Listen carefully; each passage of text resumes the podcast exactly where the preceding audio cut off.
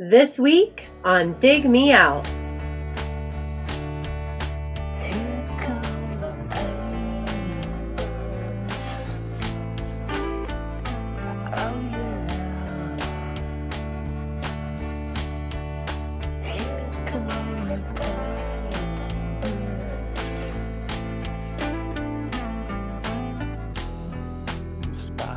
With your hosts, Jason Ziak and Tim Minichi.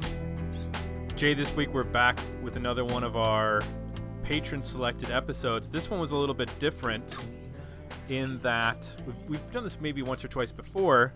The person who was picking their album, their 12 month anniversary, needed some help. So we made this a poll. Yes. Introduce yourself, as Faith Moore would say. I am Jim Laskowski, and yes, I am a very indecisive individual. I have so many favorite records; it's ridiculous. Uh, but I'm glad that the audience was out there to help. What were your three options? Mark Lanegan's. Uh, oh gosh, I just I just blanked on the album title. Whiskey for the Holy Uh, I- Ghost. thank you. yes. Yes, I was thinking like whiskey, tango, foxtrot. No, it's I'm getting all those album titles mixed up. Um, and then of course the Flaming Lips, Clouds Taste Metallic, and uh, Sparklehorse. Good morning, Spider. Which was our winner with 43% of the vote. I would be more troubled. I'm more troubled by people who are not decisive on their picks. It's like, really, you only got you, you were able to pick one album that quickly and easily. it should be difficult. I know there's so many records. Everybody struggled with this in terms of I don't know which one to pick. These are all good options. You know, every one of these records should be reviewed at some point. Now, in fairness, we have featured Mark Lanegan on this show before when we did the Screaming Trees Dust album many years mm-hmm. back. So, if you were like I want to hear something new, you would have gone with the Flaming Lips or Sparklehorse. Some people did. But the actual winner ended up being, like I said, Sparklehorse with 43%, and then Clouds Ma- Taste Metallic by the Flaming Lips came with 33%, and Whiskey for the Holy Ghost 23%. So that only comes up to 99%. I want to know what happened to the last 1% of votes. Did they lose them in Florida? What's going on? Yeah, exactly. I was just gonna say that. There's always a one percent somewhere. Right. I know there's a plus Marginal- or minus, but Yeah. I'm really confused as to where that plus or minus ended up. Um, so Jay and I, we have to we have to tell everyone.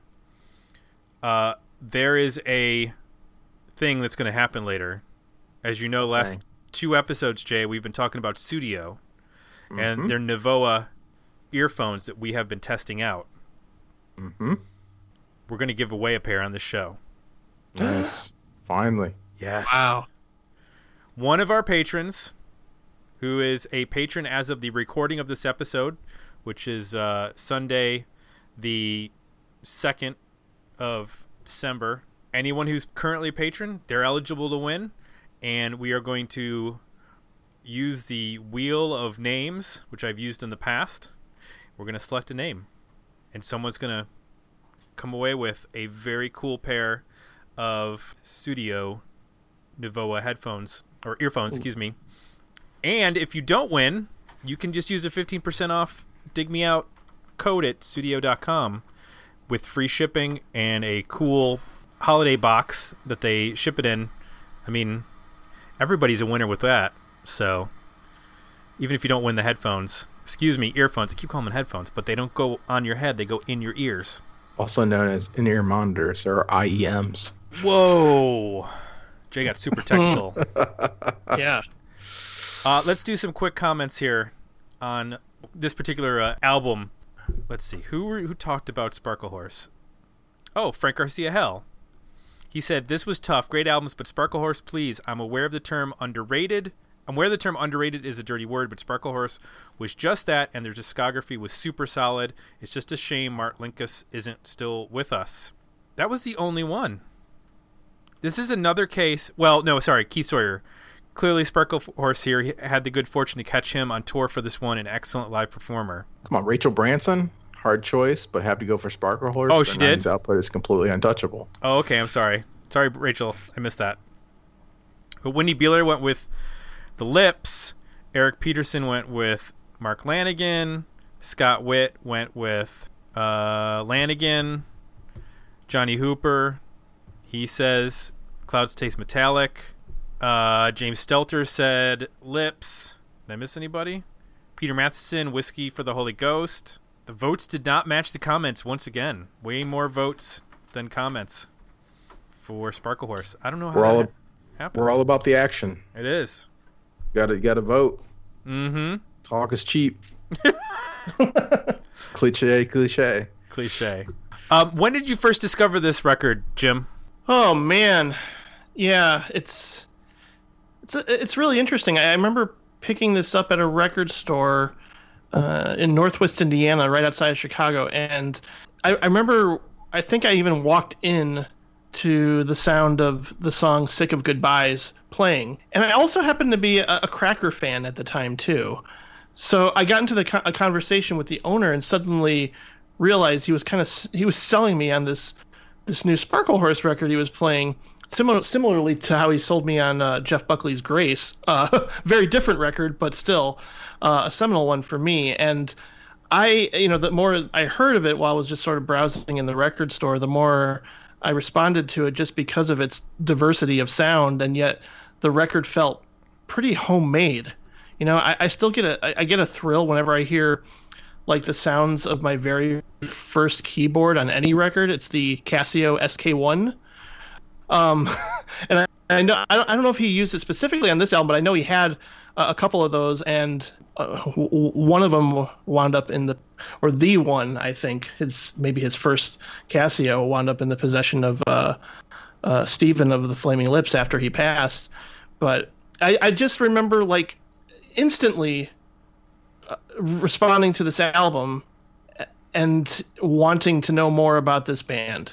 And you know, I hadn't heard the one before this, but um, I certainly it was really hard for me to actually choose between the two of them because I feel like they they're both really strong. And as somebody pointed out in the in the Patreon, there is this this this, discography is really really consistent for me. I I, I mean, I would say my favorite is the one that followed this. It's a Wonderful Life from uh, 2001, I believe. That's still my personal favorite, but this one is probably a close second uh, for a lot of reasons that I'm sure we'll get into.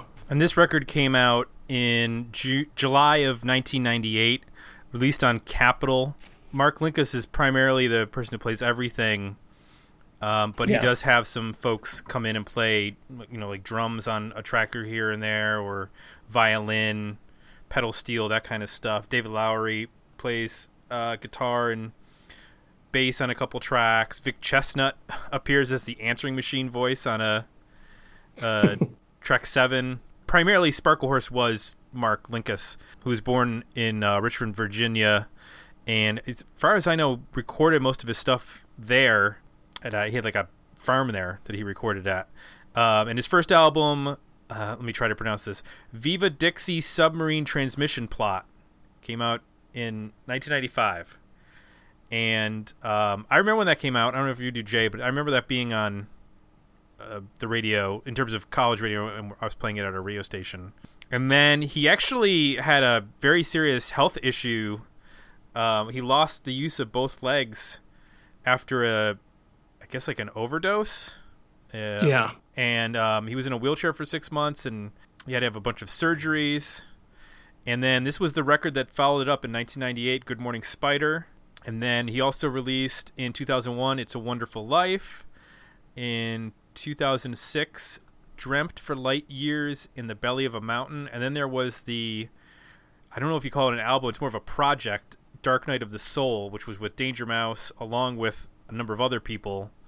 Um, there was like a number of collaborations, and then I think there was, it was supposed to be released, and there was a legal dispute because Danger Mouse was involved, and he was in the he was in a lawsuit because of the gray album that he had put out which was the the white album black album uh mashup Oh right, yeah.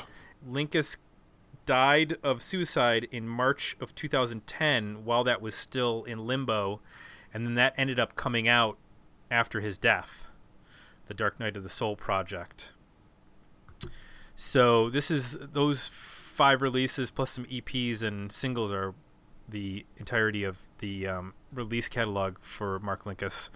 I know there's nothing being released posthumously in terms of like, as far as I can tell, uh, additional works. Yeah, I know the the Linkous estate is really stingy. Like I know that there that uh, uh, a mental health non for profit organization wanted to put out like a tribute album to Sparklehorse, but the Linkous estate just wouldn't have it. So I don't know if we'll ever get any additional material. Unfortunately, Okay. yeah. All right, let's talk about this record. Jay, one thing you liked about Good Morning Spider by Sparklehorse.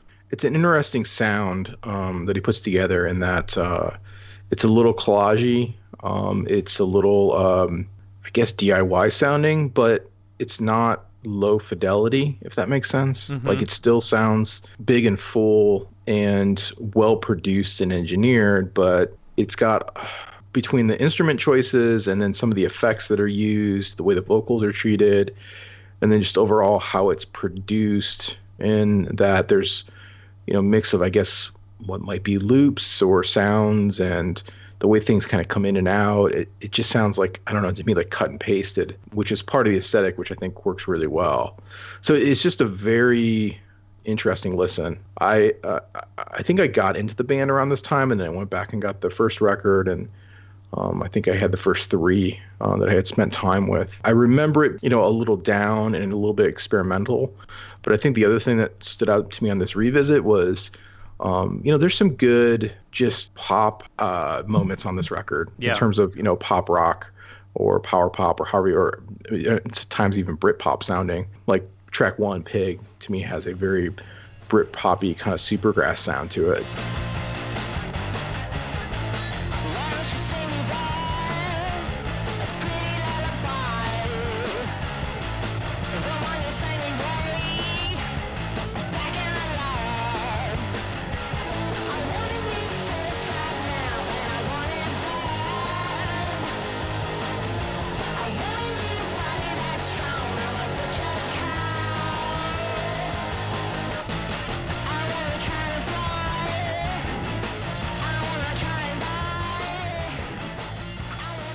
That was the part that um, I didn't remember. I mean, I remember enjoying it, but I just remember it being more of like a, you know, a headphone album that was a little bit, you know, slower and experimental and um, maybe a little bit more, you know, dark. Um, I don't remember the brighter moments, which I enjoyed quite a bit revisiting it. So it, it's a unique sound, it's a unique approach, and then just musically, um, you know, the material is uh, it's pretty broad, and I think that's the part I don't remember uh, it being um, as broad as it is. You you hear some alt country things in there. You hear some just alternative stuff. You hear you know like Beatles. You hear little Jayhawks in here. You hear some Brit pop. Like it covers a lot of ground that uh, that I don't remember at the time. So I think those two things were what really stood out to me is is uh, just the overarching big positives. Yeah, there's. Uh, you mentioned track one. I I really liked um, track eight, which is kind of in that same vein of it. This is a quote unquote, you know, like uh, home recording in terms of him doing it at him, by himself at his house. And I feel like that song kind of sums sums it up. It's the first half of it is you hear this song and it sounds like it's being played on the radio and it like you can't quite dial it in and then like halfway through the song it almost completely fades out and then it comes back and it actually comes in full and it's you know this really catchy sort of indie rock sounding song that wouldn't doesn't sound at, at, out of place at all in the probably more closer to the early to mid 90s than uh, 98 but it's sort of the perfect uh, summation of this record where it's like a lot of it is uh, really tuned into like this pop but then he just sort of twists and turns it so it doesn't quite sound radio friendly he does enough stuff with it that it you know it's just sort of off kilter enough that you can't quite focus it as a as a pop song but there's definitely a really sharp sense of pop sensibility when it comes to the songwriting whether it's a song like sick of goodbyes or um, Hey Joe, and then he. I like when he brings in that nasty sort of direct guitar sound. It's on Ghost of His Smile as well, track 14. and taste green like the waters of a river rushing to the sea. Here she comes again down the staircase. She never passes without saying hello. And we thought that he was doing alright. And she says hello.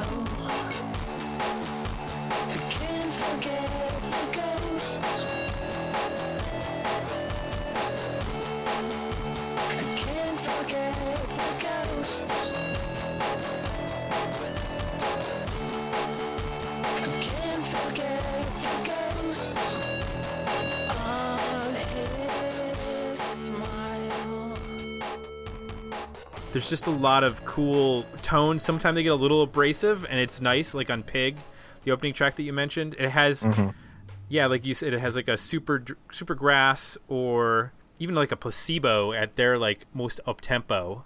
Yep. oh Um, yeah, totally. and then you get like the really pretty sounding songs like Saint Mary or Sunshine or something like that where they're they're you know acoustic or just or there's like piano and it's very light um, and it's a nice variety of, of sounds that he's got going across the whole long record it's I mean it's a 17 track 53 minute record so covers a lot of ground in Yeah. that time I uh, I- remember reading um, a review calling it manic depressive at the time, and I was like, "Eh, I don't know, I don't know how I feel about the music being described that way, but you can certainly, I guess, pinpoint even just sonically.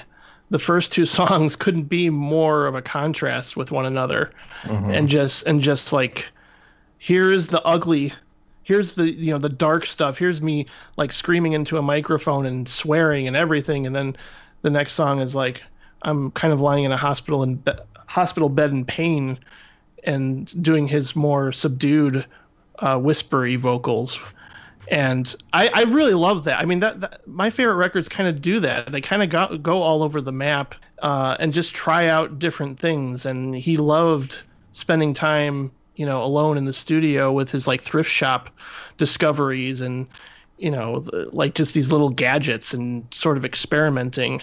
And like you mentioned, he sort of recorded out in the uh, in like a country in a barn or a cabin. And I think think a lot of his lyrical imagery also reflects that, like just the he embraces a lot of nature and animal perspectives pretty much throughout his entire discography. Like, you know, he might be writing from different points of view, but it all comes across as like from him in this really direct and kind of beautiful and sincere way. And I, I just I love I love everything about his lyric writing because um, I mean he started out like really loving A and R you know pop music from the 70s and he's like you know yeah I, I still I still love Badfinger but to be honest uh, once I discovered like Tom Waits and Daniel Johnston that's when I completely discovered what I wanted music to be and what I felt pop music should be at the time. Like I, I really appreciated that he brought the, the lo-fi elements and the more experimental into pop music and he does that kind of throughout the record Well, it reminds me a lot of what Bob Pollard does in the sense that like he's got a really keen sense of pop melody, but he's also willing to like completely overshadow the pop melody with you know nasty sounding guitars and recording it on a cassette and not worrying about the fidelity of it. Whereas the fidelity of this is actually really good. You're not you're not listening to this thinking, "Oh, I wish this was recorded better." Like um, in a lot of ways it reminded me of the the last record that we just did, J. Eric Matthews, in that everything sounds really strong. It's just a different approach, in the sense that it's not a really refined or um, mannered approach like with Eric Matthews in doing that Yeah. orchestral pop. This is more of a straight indie rock or alternative rock approach with um, you know with the various sounds that he's using, and then also just the songwriting is it's much more conventional. Yeah, when you I think what's interesting is when you isolate the the instruments themselves, um, sometimes they're not very well recorded or what you would consider traditionally recorded.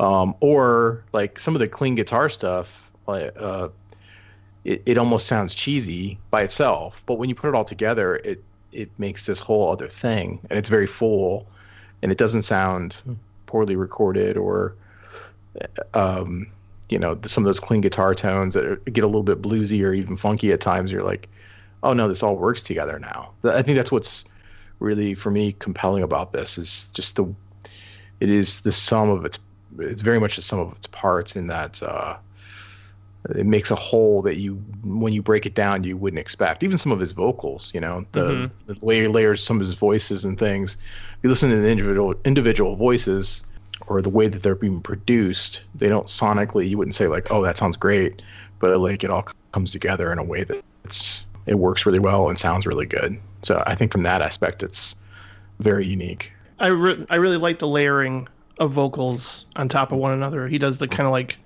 you know, John Lennon thing that he does on Julia, that I just think is really. I I- I probably subconsciously stole that for when I record that. I just like layering vocals on top of one another, even if they're not harmonies. And he mm-hmm. does that a lot here too.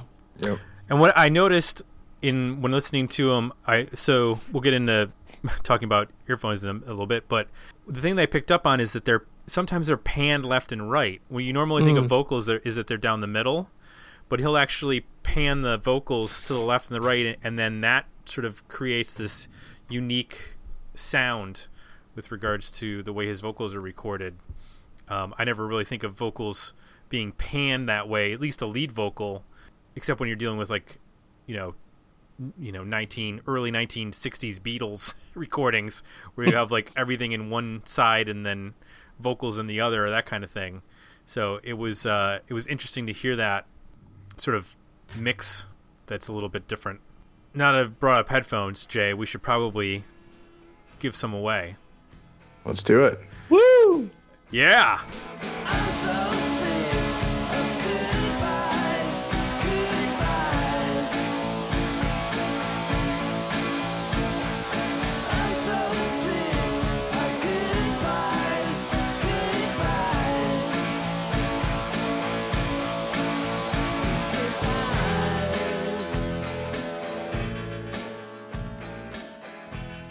So uh, just go- going into this, let's just tell everybody. Um, Studio they provided us with each with a pair of the Novoa earphones, inner ear.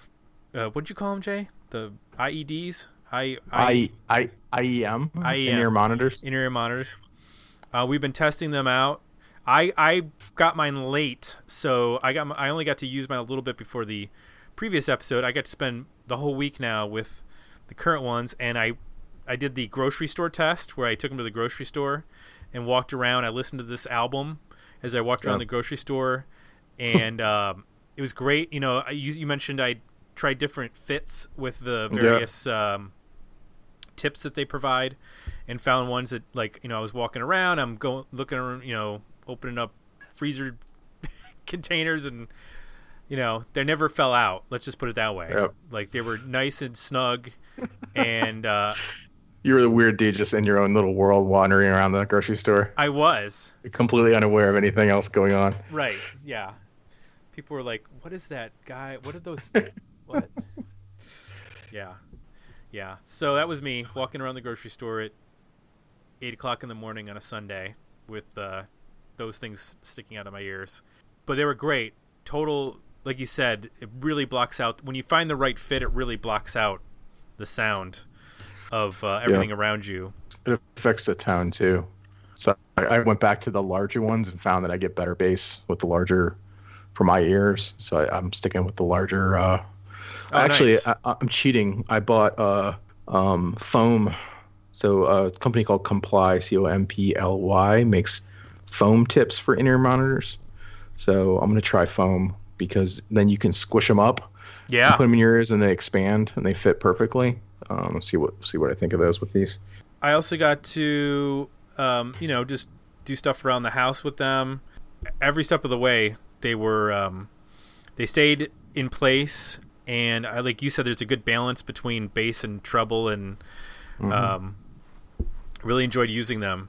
This was a good record to listen to with that type of headphone. I I would have thought this record, I would have like I would like it with more open headphones. So like different headphones sound different ways. So usually I like like headphones that are open, meaning Right. uh, there, there's no back on them, so you get more space sound. But these this album actually sounds really good with in ears because um, it's dry.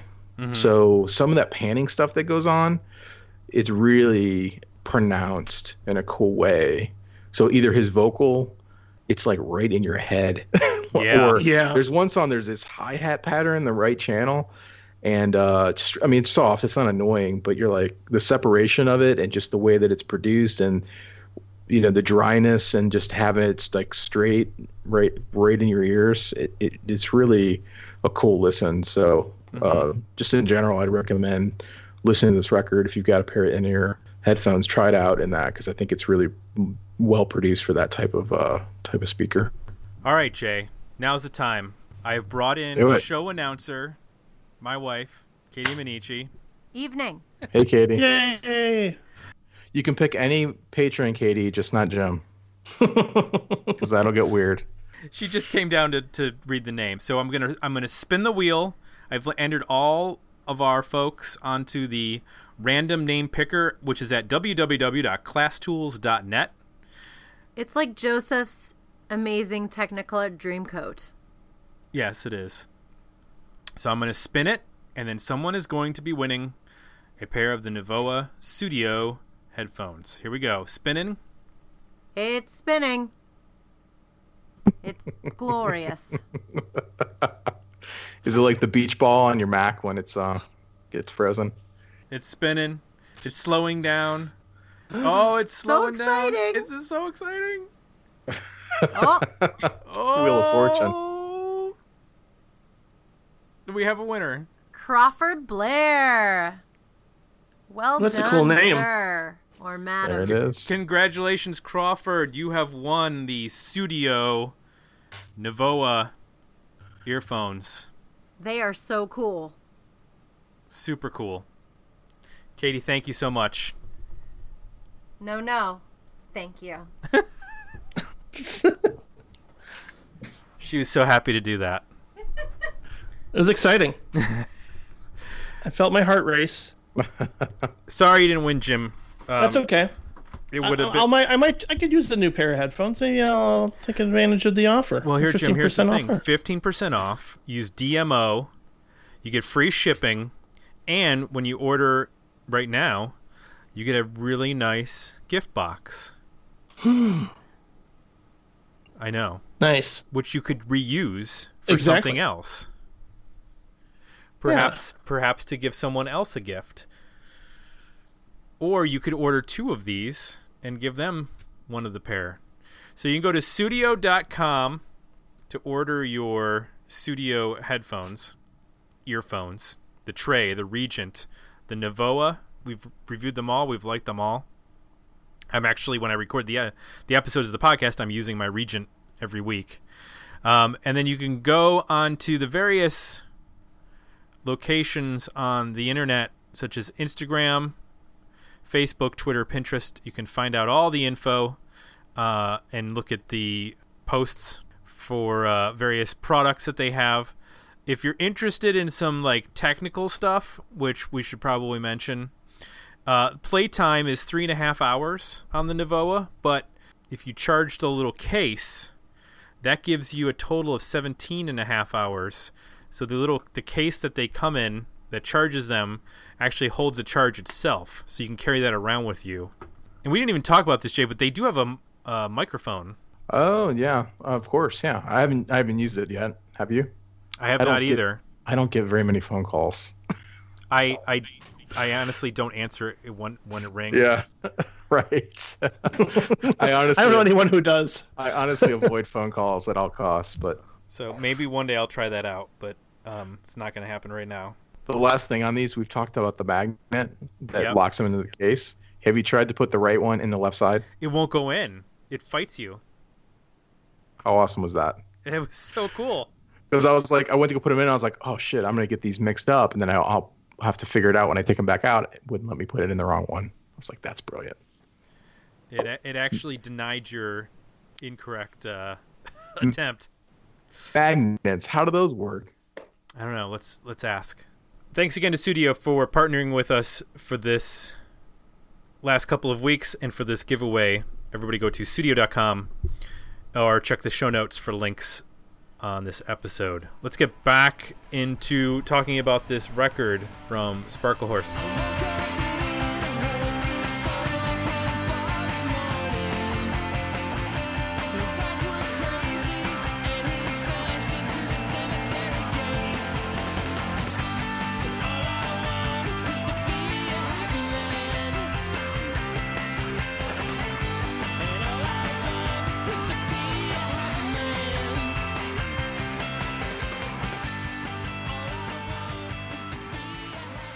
We talked about what we liked. Let's get into maybe what we don't like or doesn't work for us on this album. I'll just stay up front that some of the some of the record drags for me and it's also not not that it's they're not bad songs. I just there's a lot more slower stuff than there is up tempo stuff. And over a 17 song 53 minute album that became more pronounced. I think if this had been released in the vinyl age, this would probably be a more concise and easier to digest record. But I just found myself when there was a couple of slower songs up against each other, I found myself sort of wandering a little bit mentally. I don't know if you had that problem, Jay, or not. Yeah, yeah. I mean, this record had me locked in up into Hey Joe, and then between Hey Joe and Ghost of a Smile, which is track 14. So it's between 9 and 14. Uh, I struggle a little bit through that section of the record. I think all of the songs between there are good. I don't dislike any of them individually. It's just a bit of a slog to get through it. Um, yeah. So I'm with you on you know the classic too much material here. Uh, could be thinned out um, and, and a little bit sharper. Um, some of the production stuff, uh, just the kind of the interludes, the false starts, the uh, in particular the the Happy Man like radio effect thing. I like that song so much. I just wish the song was just there. Um, Yeah. You didn't have to listen to it like Mhm. with with interference for a minute or a half or whatever. That, that's like a whole first verse. I'm sure at the time it's it was fun to do, but now you know, twenty whatever years later, it's I I just love to hear that song uh, without all the bullshit. So that's kind of my only. Those are my only two uh, gripes with this record. I don't. Yeah, I don't necessarily get restless. I understand. Like, yeah, it's probably it could be trimmed a bit, and I think, I mean, I think for me, maybe on occasion, like the filtered, whispery vocals. I mean, I love. I pretty much love them throughout. I think just at a couple of times, I I, I prefer the purity of his voice rather than going through like a like a like a super high condenser mic or something. It's kind of like that same distorted microphone sound that's like used in Cannonball by the Breeders Mm-hmm. at times. You know, I think like I just I like I like him. No, I don't want to say normal, but just like pure and and simple and kind of not uh, filtered through effects. And I, I mean, when he does the slower songs, it's like you mentioned, it does sound like he's kind of like whispering right to you, and I love that effect. Um, and I, and I do like the you know the at the at one one point with the song uh, Maria's Little Elbows, the little nod to uh, Velvet Underground. That's a that's a really key moment for me because that's it's another one of my favorite records, and it's nice to hear um, a little shout out to one of my favorite records in the middle of one of my favorite records.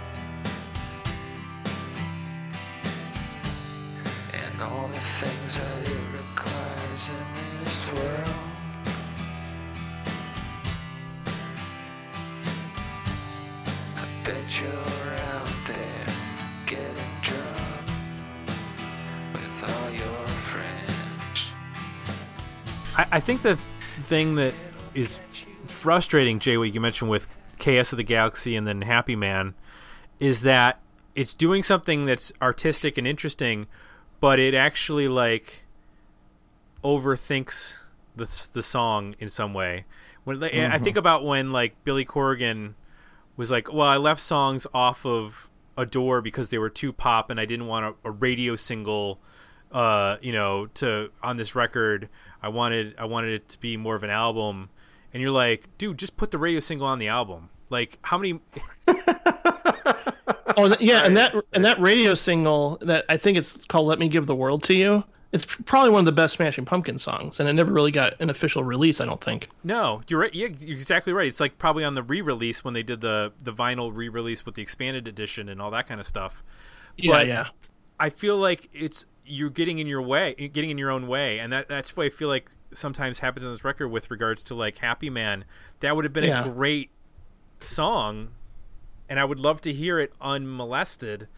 But right now, it's it's it's I I have to strain, and I'm like, you know, listening to the first half of that that song, and it's like a first full verse and chorus, and then it like goes into like just sort of static, and then you come back in the second verse chorus.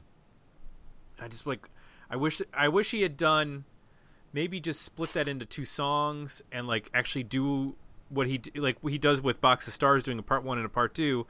I wish he had done that instead with with Happy Man so I could have just gotten that as a full song. Um it just was like it was frustrating cuz it's like self-sabotage almost where you have this maybe potential single and then it Yep. It uh, it's muted. It can it can't be used in that way. So that was my really my only complaint. I, I agree with you, Jade. Like it's just sort of that run after Hey Joe. There's where it gets a little. It just drags a little bit for me, and I just in the back half of the record I found myself like tuning out a little bit. Whereas I think if this had been maybe a 12 or 13 song record, because a lot of these songs are very short, I think I would have stayed in in tune for the whole thing. But that's my only complaint. I mean, it's such a strong first ten songs that uh, Yeah. It- And it finishes pretty strong. I think Ghost of Yeah. a Smile is a great song. I love how that's produced. It's very super compressed and interesting. Yeah, it sounds Um, like uh, sounds like Grandaddy almost, with, uh, Yeah. with that little uh, uh, twinkly keyboard sound. yes, like Synth like sound. Ev- everything sounds direct and it's it's it's very unique. Hundreds of Sparrows, I think, as well is a, is a good song. So I, I think the record ends on a strong note. And I don't know. I think individually, like if those songs were released on like B sides or as another EP, I think it would be great. Like I, I don't necessarily think any of them are bad. It's just a lot of material. Um, so I, I could see that part of the record being trimmed up a little bit. yeah. So I don't remember. I know this did well critically when it came out, but I don't remember this anything being played on the radio. Do you guys? I don't know. I there. I mean, "Sick of Goodbyes" really stood out to me. Like remembering that. I mean, I, I had listened to the record at the time, so it could very well have been from that. But you know, that's a that's a pretty that's a pretty good rock song for that time. Um, I don't know if that got any play. I could see, you know, kind of reminded me of Cracker a little bit, maybe. Yeah, Um, I think it did in Chicago. I think you know there's like a kind of like an alternative rock station that played that song, on, not, not not on a regular basis, but certainly played it because of maybe that Cracker connection going on at the time. But yeah, I mean, I I, know that like this is Sparklehorse became one of those bands that everybody, you know, all, a lot of favorite songwriters, a lot of great songwriters, uh, would just fell in love with not only the music but the person because he was so sensitive and tender as a, as a as a human being in general. Like whenever they would run into him at shows or whatever would they would just say like this guy is just has a beautiful gentle soul and he's able to like tap into this darkness. And I think I think it makes sense. That's why like David Lynch decided to collaborate with him for that project Dark Night of the Soul too because he sort of does that same thing. And I know that uh, uh, Mark was a huge David Lynch fan and sort of loves, you know, singing about insects and horses and and and different images that wouldn't be out of place in like some surreal art pieces or a lot of his inspiration. I even think the title for the first album is inspired by a dream he had where he thought of like all these musicians playing underwater in a submarine. So he gets a lot of really interesting. I think that's the one thing I responded to the most when I finally sat down and like looked at the lyrics. I was like, this is really interesting lyrics. I mean, a lot of it I think is bathed in a lot of just recurring themes and imagery, but it just says so much about him as a person too, and just how much he connects to the world. Um, so there there were singles released. Um, Pain Birds and Sick of Goodbyes Hmm. were the singles that were released. I like that muted trumpet trumpet in Pain Birds. That's a really cool moment. Yeah, that, there's a lot of nice little um, introductions of different instruments throughout this record that they almost make like little cameos that help push the record along. Even in that span I talked about, like "Come On, Come On In" has some like xylophone or something going on in there that is unique to that song, and yeah, that trumpet that appears. Um, he does a good job of or different organ sounds or keyboard sounds or strings or even a guitar tone. Like there's this it's almost like a guest appearance uh, happens on every song or every other song of a new new sound um, that keeps you engaged in the record. Um, it's like, oh, I didn't expect to hear that. Okay, that's kind of cool, you know. And then two songs later, there's something else that you, does that again, which I think is a great concept. Let's talk about our overall ratings on this record. Were the album better EP or decent single? Jim, I'll start with you. I think you know where I stand. Definitely a worthy album. I, I, I think I like the one that follows it a little bit more, but again, I mean, there is a 15 minute. It's almost like what he did with uh, with Happy Man, and sort of like um, you know made made a overlong 15 minute song at, to end the album with, where I think he could have probably split it into two separate songs, because um, it's like one of those things where you have to wait for you have to wait for like three minutes of silence before hearing the final song, um, which I've never been a fan of in any record really. But I, I, I still think Good Morning Spider is is is a tremendous record and a really good summation of these different sounds of the '90s and of you know Mark's strengths as a songwriter. I think this is a really great place to start because uh, well that's where I started and I became a huge fan and still am to this day. Jay, worthy album. Uh, I think everything Jim said, I agree with. It is a nice uh, little time capsule of the 90s, too. Um, not that I don't think it sounds overly dated. I think it still holds up pretty well, but it does. It is reminiscent or recall a lot of what was going on with other artists in the 90s and what came after this. And um, so it's a kind of a nice little time capsule, um, mm-hmm. which I agree with. This would be an interesting, like, double album, you know, had it been treated that way. Um, mm-hmm. If you're going to keep all this material, like figure out how you would break it up into two discs, and you know maybe it it would work uh, in that way. So I don't often give albums that are, I mean, uh, breaking fi- 50 minutes worthy albums. I think we tend to go to EP with those, right. but um, yeah, I don't think there's any bad songs on here. Um, so uh, and I think it's it's an important record. So I'm definitely a worthy album. I am too. Other than, you know, some back half issues with some drag and maybe some uh, maybe one or two production things that I would have changed. Uh, I, it's a really interesting record. I think when you get into the lyrics, um, which I only had a very surface sort of look at them, um, there's a lot of interesting stuff. Some of it's kind of dark and um, knowing what happened with him. Um, I think if you're in the if you're not in a good mood, I don't know if you want to listen to this or read the lyrics because it might be a little heavy. Just sonically, just to listen to what he does with, you know, a lot of, like you said earlier, Jim. You know, just like thrift store instruments. It's really interesting um, what a sonic palette he produces. So it's a interesting record in that respect. I think if you're a musician too, or a person that records your own music, it's inspiring. You know, he's one of those artists where Yeah. I get ideas as I listen to this, and Yeah, for sure. just- just find the whole thing, you know, to be inspirational. Yeah. It's, and it's, and uh, such a great use of uh I think it's more on the next record again, but Mellotron just happens to be one of my favorite sounds in the world. Yep. So I'm just anytime I hear it, I'm just giddy. So I'm a sucker for Mellotron as well. Interesting uh, that uh, on Apple Music this is li- listed under uh, the pop genre. So It's a hard one to pin down. I mean, yeah, yeah, it is pop, but it's twisted and yeah, bent and you know. right. Uh, so I need to thank our patrons who commented. Congratulations to Crawford Blair winning the Studio Novea.